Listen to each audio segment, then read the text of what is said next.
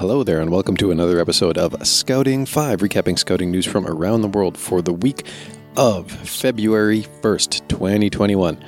I'm Scouter Ken, and today I'm actually recording from downtown Edmonton, Alberta.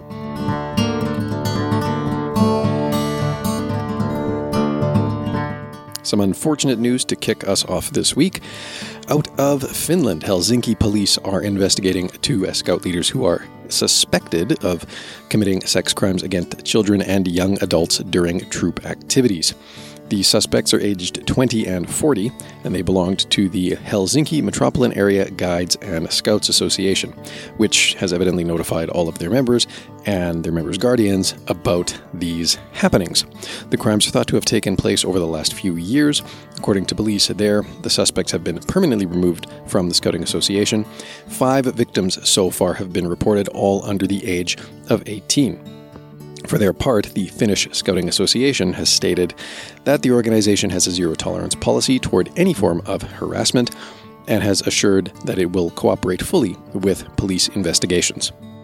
Over in Kearney, Nebraska, the first Scouts BSA all girls troop is being established. They have found enough scouters to establish the new group, and they are now in the process of recruiting girls to join it.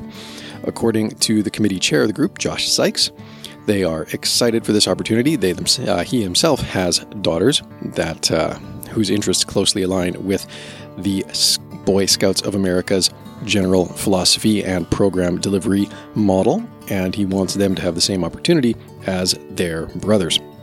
He says that at every meeting they will have all female leaders to guide the girls as role models so that they can see themselves in a leading role. And they will continue recruiting through early February. They will be holding another open house, evidently at the Kearney Library, on February 5th.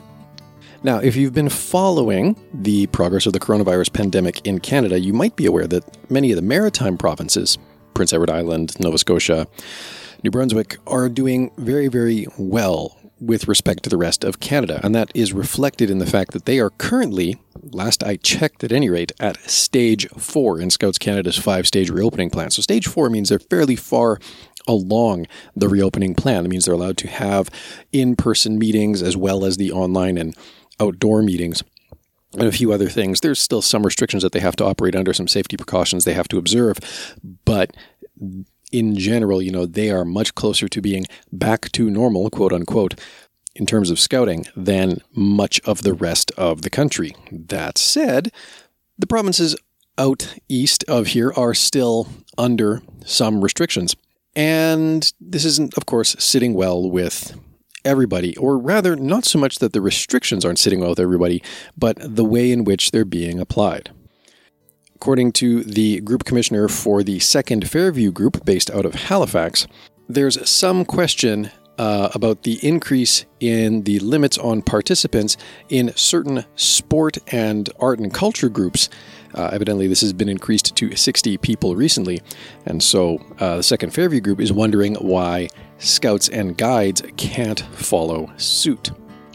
Much of the confusion stems from the fact that the group thought that they would fall under the arts and culture designation, which would allow them to, you know, meet in groups up uh, to 16, uh, comprising up to 16 people, split into two groups of eight with social distancing and all the rest. But according to public health officials in Nova Scotia, that's not the case. They're actually restricted to a maximum of 10 people per meeting, or, you know, one patrol and a couple of scouters, um, which actually is quite similar to the restrictions we're operating under out here in Alberta but it does require a rethink of how you deliver program, especially when the two scouters that are assigned to that one patrol of up to eight kids can't move between other groups or other patrols. They are tied to, you know, those two scouters are tied to those eight youth, and that's it. And so that really requires a very creative rethink on how you go about delivering programming to youth, um, because of course it really increases the demand for volunteers that you need to be able to field in order to deliver programming. And the group commissioner for the Scouts says that, you know, that it's not necessarily about establishing sort of an us versus them. Why do they get to do it when we don't with, say, hockey teams?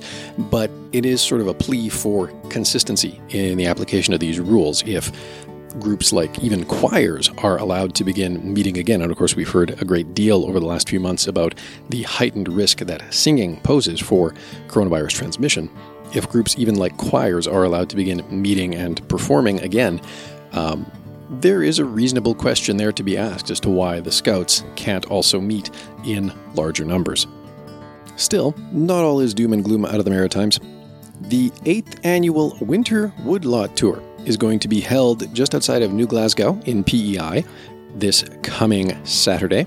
This is an annual event that's kind of intended to give the community an opportunity to explore the diverse resources and benefits that public and private forests provide to Prince Edward Island's environment.